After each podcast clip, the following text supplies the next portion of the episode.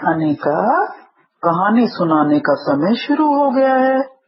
बच्चे, दादी नानी से पहले एक दयावान राक्षस की कहानी सुनेंगे। ये कहानी है शामू नाम के एक शिकारी की। शामू नाम का शिकारी एक छोटा सा शीशा लेकर लुकिंग ग्लास लेकर रोज़ाना अपने खेत पर जाता और सूरज निकलते ही पेड़ों की डाल पर बैठे सुंदर सुंदर तोते और रंग बिरंगी चिड़ियों के ऊपर अपने दर्पण को, दर्पण लुकिंग ग्लास को ही बोलते हैं। सूरज के सामने करता और उससे चमचमाती हुई लाइट को फेंकता। चमचमाती तेज लाइट की किरणों से पक्षियों की आँखें चुंधिया जाती और उन्हें चक्कर आ जाता। चक्कर खाकर तोते और चिड़िया पेड़ से नीचे ज़मीन पर जा गिरती।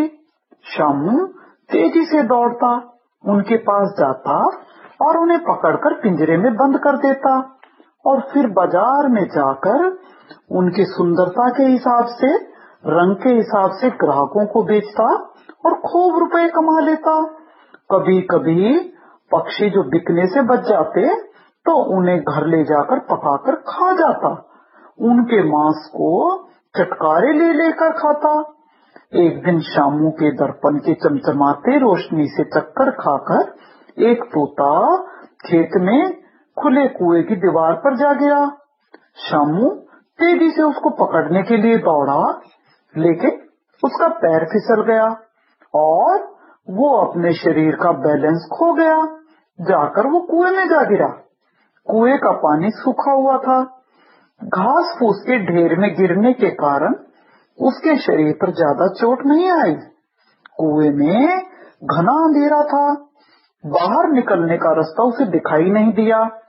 वो अकेला कुएँ में पड़ा था और वो घबराने भी लगा। थोड़ी देर में कुएँ के अंदर रह रहे राक्षस की नाक में आदमी की खुशबू आई। राक्षस बड़े आराम से सो रहा था। आदमी की खुशबू से उसकी आँखें खुल गई। राक्षस ज़ोर ज़ोर से हू हा करता हुआ नींद से उठकर बैठा और ज़ोर ज़ोर से चिल्लाया। बोला, कौन है तू? मेरा खाना बनने के लिए कैसे अपने आप मेरे पास आया? जल्दी बताओ। मैं अभी नाखून से तेरा पेट चीर कर तेरा खून पी जाऊँगा। शामू बहुत घबराया। शामू ने अपने शीशे की चकाचौंध रोशनी से सुंदर सुंदर तोते और चिड़िया को पकड़ने की सारी बात राक्षस को बता दी और हाथ जोड़कर रिक्वेस्ट करने लगा, हे राक्षस महाराज, मुझ पर दया कीजिए। मेरा खून मत पीजिए, मैं मर जाऊँगा। अच्छा तुम्हें अपनी जान इतनी प्यारी है और तुम उन बेकसूर बेजुबान तोते और चिड़ियाओं को पकड़कर बेचते हो और उनकी भाजी भी बनाकर खाते हो। राक्षस बहुत गुस्से में हो उठा और गुस्से में भारी भारी आवाज़ से शामू को डांटने लगा। शामू बोला, अरे राक्षस महाराज, आज मैं बहुत मुसीबत में फंस गया हूँ। मेरी जान जोखिम में आ गई है और मुझे तभी पता लगा कि अपनी जान कितनी प्यारी होती है। शामू रोने और गिड़गिड़ाने लगा। राक्षस के पैर पकड़कर अपनी जान की भीख मांगने लगा और बोला, इस बार आप मुझे माफ़ कर दीजिए। आगे से मैं कभी किसी प्राणी को नहीं सताऊँगा। मेहनत मजदूरी करके अपना पेट भरूँगा। दयावान राक्षस का दिल पसीज गया। उसे आदमी पर दया आ गई। उसने कहा, देखो आदमी का जीवन बार बार नहीं आता। दुनिया में अब भलाई के काम करना। मैं तुम्हें प्राणों की भीख देता हूँ। ये कहते हुए राक्षस ने शामू को मुट्ठी में पकड़कर कुएँ से बाहर फेंक दिया। तो बच्चों, ये थी आज की कहानी दयावान राक्षस की। और अब आखिर में बच्चों को एक छोटी कहानी तेनालीराम के किस्सों में से सुनाती हूँ। राजा कृष्ण देव राय एक बार दरबार में बैठे, अपने दरबारियों से किसी खास बात पर चर्चा कर रहे थे कि अचानक वहाँ दो भाई आए। उनके पिता बहुत बड़े सेठ थे और उनका स्वर्गवास कुछ दिनों पहले ही हुआ था। राजा के पूछने पर छोटे भाई ने बताया, महाराज, मेरे पिता के पास एक कीमती हार था और मेरा भाई मुझे उससे छुपा रहा है।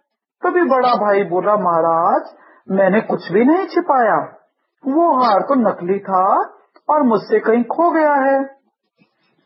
इतने में छोटा भाई बोला, नहीं महाराज, जो मेरे पिता गरीबों को कितना दान दिया करते थे, वो अपने लिए नकली हार क्यों बनवाएँगे? मुझे हार खोने का कोई दुख नहीं है, पर मेरा बड़ा भाई हार को नकली बताकर मेरे स्वर्गवासी पिता की इज़्ज़त को धूल में मिटा रहा है। मैं इससे, इसकी दौलत में से कोई हिस्सा नहीं मांग रहा, पर मुझे ये बात बिल्कुल पसंद नहीं आ रही कि ये पिताजी की बेइज्जती कर रहा है। राजा कृष्ण देव राय ने उन दोनों से कहा कि हार सामने होता तो मैं कोई फैसला करता, पर बड़े भाई का कहना है कि हार उससे खो गया है। अब सच झूठ का मैं फैसला कैसे कर सकता हूँ? अब राजा ने मदद के लिए तेनाली की ओर देखा। तेनाली राजा की बात समझ गया।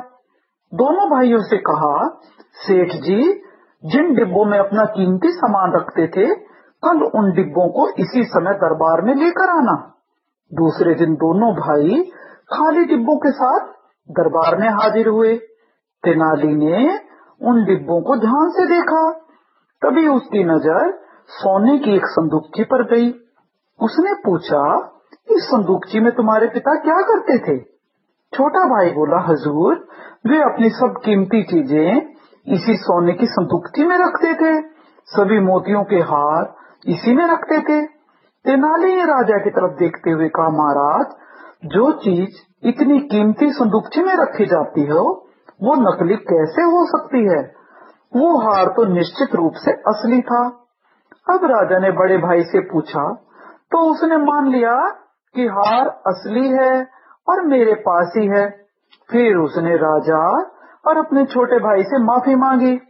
अपने छोटे भाई को पिता की दौलत में से आधा हिस्सा देने का वचन भी दिया। बाद में दोनों भाई वहाँ से चले गए और राजा कृष्ण देव राय ने तेनाली की सूझबूझ और अक्लमंदी की बहुत तारीफ़ करी। आज की कहानियाँ यहीं खत्म होती हैं।